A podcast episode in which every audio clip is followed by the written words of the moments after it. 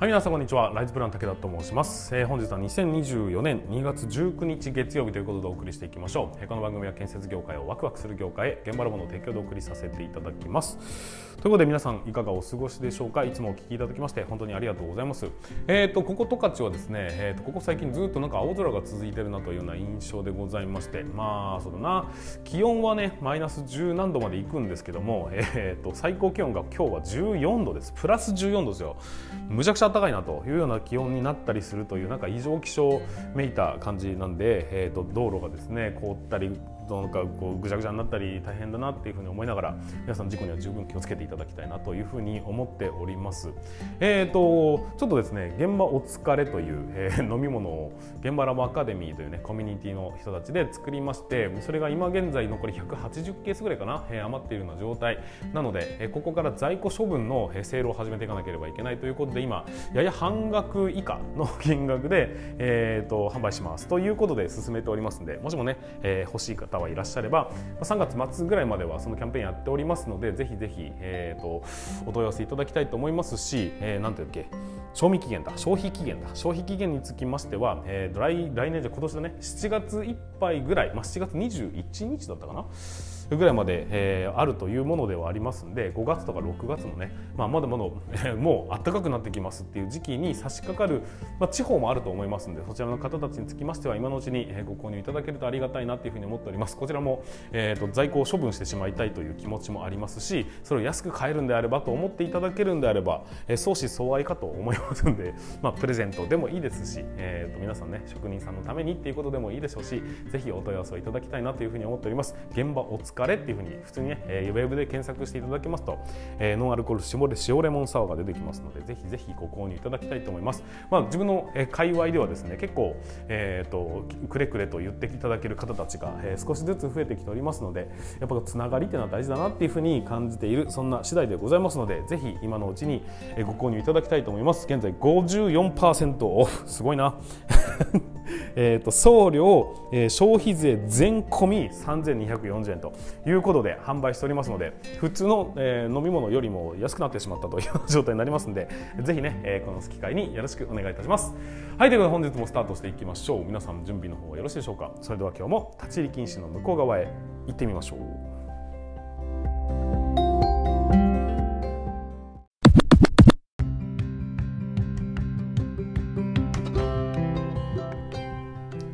はい、皆さんこんにちは。ライズプラン武田と申します、えー建設業を持ち上げて楽しい仕事にするために YouTube チャンネル建設業を持ち上げる TV を運営したり、現場ラボというサイトでは若手の育成や働き方改革のサポートをしたりしております。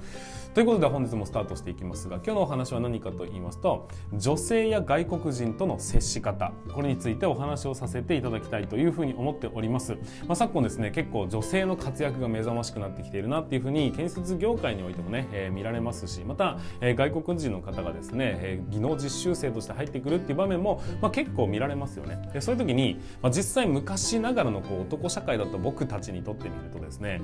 どう接していいか分かんないっていうふうに迷う場面が出てくると思いますので今回僕がいつもですねその質問、えー相談を受けた時にどう返しているのかっていうことところについてお話をさせていただきますのでぜひ最後までご視聴いただければなというふうに思っております。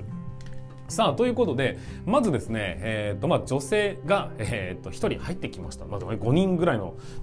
現場のチームにおいて、えー女性が一人入ってきました。新入社員で入ってきたんです。ってなった時にこれどう接したらいいんだろうかっていうふうに迷う場面、まあ、確かにね分かると分かる気はします、えーたまたまこう例えばですね今ベトナムの方だとかミャンマーの方だとか中国の方だとか結構ですね現場に入ってきます。で外国の方が来た時にさあ一体どう接したらいいものかというふうに感じる場面、まあ、非常に分かる気はするんですが結論をお話ししましょう。えー、と女性外国人の方どう接したらいいのか結論。気にしないでください。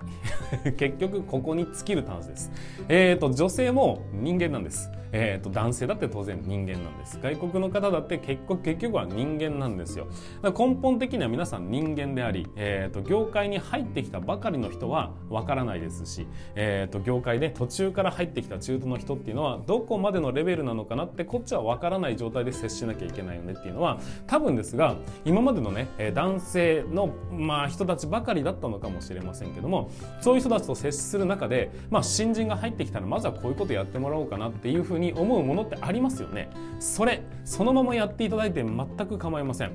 まずはそこにえー、っと何て言うのかね変な気の使い方をするっていうことをするからいつもと違う接し方ということになってしまい結局ですね、えー、どどうしよう。ということになってしまうんですが結局ですね同じなんです、えー、男性女性、まあ、性別は違えど結局のところ基本的には一緒で、まあ、法律によってね縛られている部分もあります。女性はどうしなきゃいけないだとか年少者にに関しましてはこういう制限がありますっていうのは基本的にあるんでその法のもと,、えーと、制限をかけなければいけない場面っていうのはあるとは思います。でもそれってね、えー、例えば派遣の方はとか高齢の方はっていうのと全く一緒なんです。だから女性だからどうのこうのということではなくて新人さんなんであればまずはここを教えるよねっていうのを女性だから特別視するっていう感覚を持たないようにしましょうというのが、えーとまあ、今回の結論なんですですよ。で外国の方も一緒なんです。結局のところ、えーと、新人に入ってきたのであれば新人ににまずは何をやってもらわなきゃいけないのかっていうところを教えますよね。その教えるところはちゃんと教えましょうと。外国の方だから、えーと、とこれははしょりますとか、まあ、これはちょっとみたいなところじゃないんです。そうではなくてしっかりといつも通りに教えなければいけないところは教えなきゃいけないですし、えー、やってもらわなきゃいけないことはやってもらわなきゃいけないんですよ。えー、女性だからトイレ掃除をさせるのはかわいそうだ。それが、えー、つまりは差別だとか区別っていうとこに当たってしまうということになりますのでいつも通り、えーと新人さんにやってもらうべき仕事というのはきちんとそっちにその方たちにお願いするというそういう感覚を持って接していただければこれで OK だということになるんです。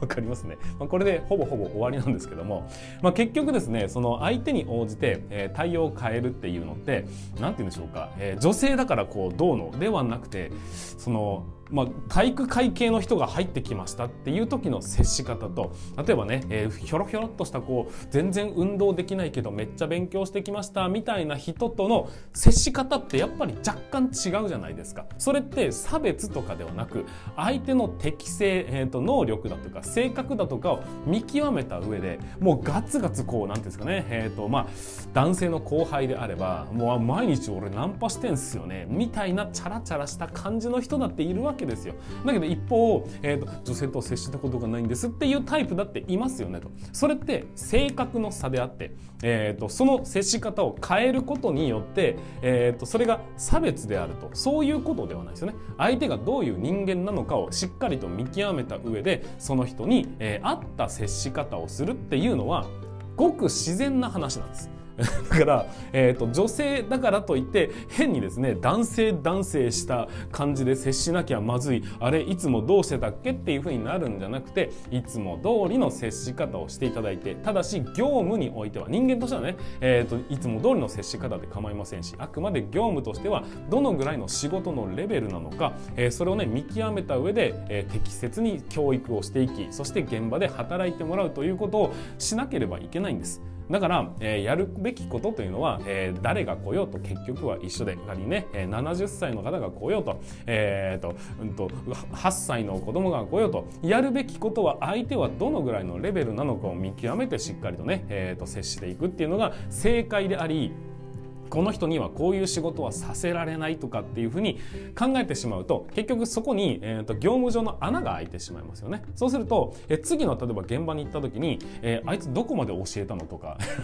なんかこれ急にできないって言い始めたんだけどお前どういう教え方してたみたいなことでこうなんかぐちゃぐちゃしてしまうわけですよ。だから何度も何度も同じことばかり言いますが結局のとこ教えなければいけないことというのは、えーとみんな一緒です。だから業務においてやってもらうべきことっていうのは女性だから男性だからではなくて、えーと、基本的にやってもらわなければいけない。そのために教えなければいけないというところ変に意識するのではなくて、えー、いつも通りに接するというところで一向に構いませんよというところを理解していただきたいなというふうに思っております、えー、重そうだね。持ってあげようか。それは男性のからの女性への優しさ。もうねあるのかもしれませんがでもそれをやることによりその重さっていう感覚が分からずに、えー、職人さんにね強く当たるようになってしまったらそれはそれで問題なわけじゃないですか重たいものは重たいものとしてあこれ意外と重たいんだな大変だなと思ってもらうこともやっぱり経験であり業務の一環だというふうに捉えるんであれば男性だろうと女性だろうとそんなことは関係なくいつも通りの仕事をいつも通りにやってもらうただし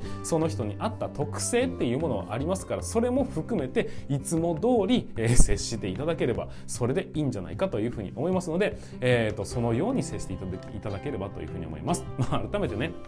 建設業っていうのは昔から男社会ですし、えーと、女性の人数というのも圧倒的に少ないです。まあ建設小町みたいにね言われたりしますし土木所みたいな名前がついたりしますが結局そういう名前がつくっていうことはつまりはまだ珍しいから名前がつくのであってあまりに普通であればそんな名前すらつかないはずなんです。そのぐらいまだまだ希少な、存在であるのでやっぱこうギクシャクしてしまうっていう気持ちは分からなくもないんです。ただし、えー、そこに変にね意識をして、えーと、とやらやってもらわなきゃいけないことをいやこれはちょっと女性にはあれかなとかこれはちょっと外国の方には無理かなとかそういうことではなくていつも通りに教えるべきことは教えなきゃいけないですしそれを、えーと、やらせないという選択を取るとそれは相手にとって失礼であり相手の成長を阻害する行為でもありますのでそういうことのないようにいつも通り、えー、しっかりと接してしっかりと教えてしっかりと働いてもらうというところに徹していただければそれで十分なんじゃないかなっていうことが僕のお話でございました。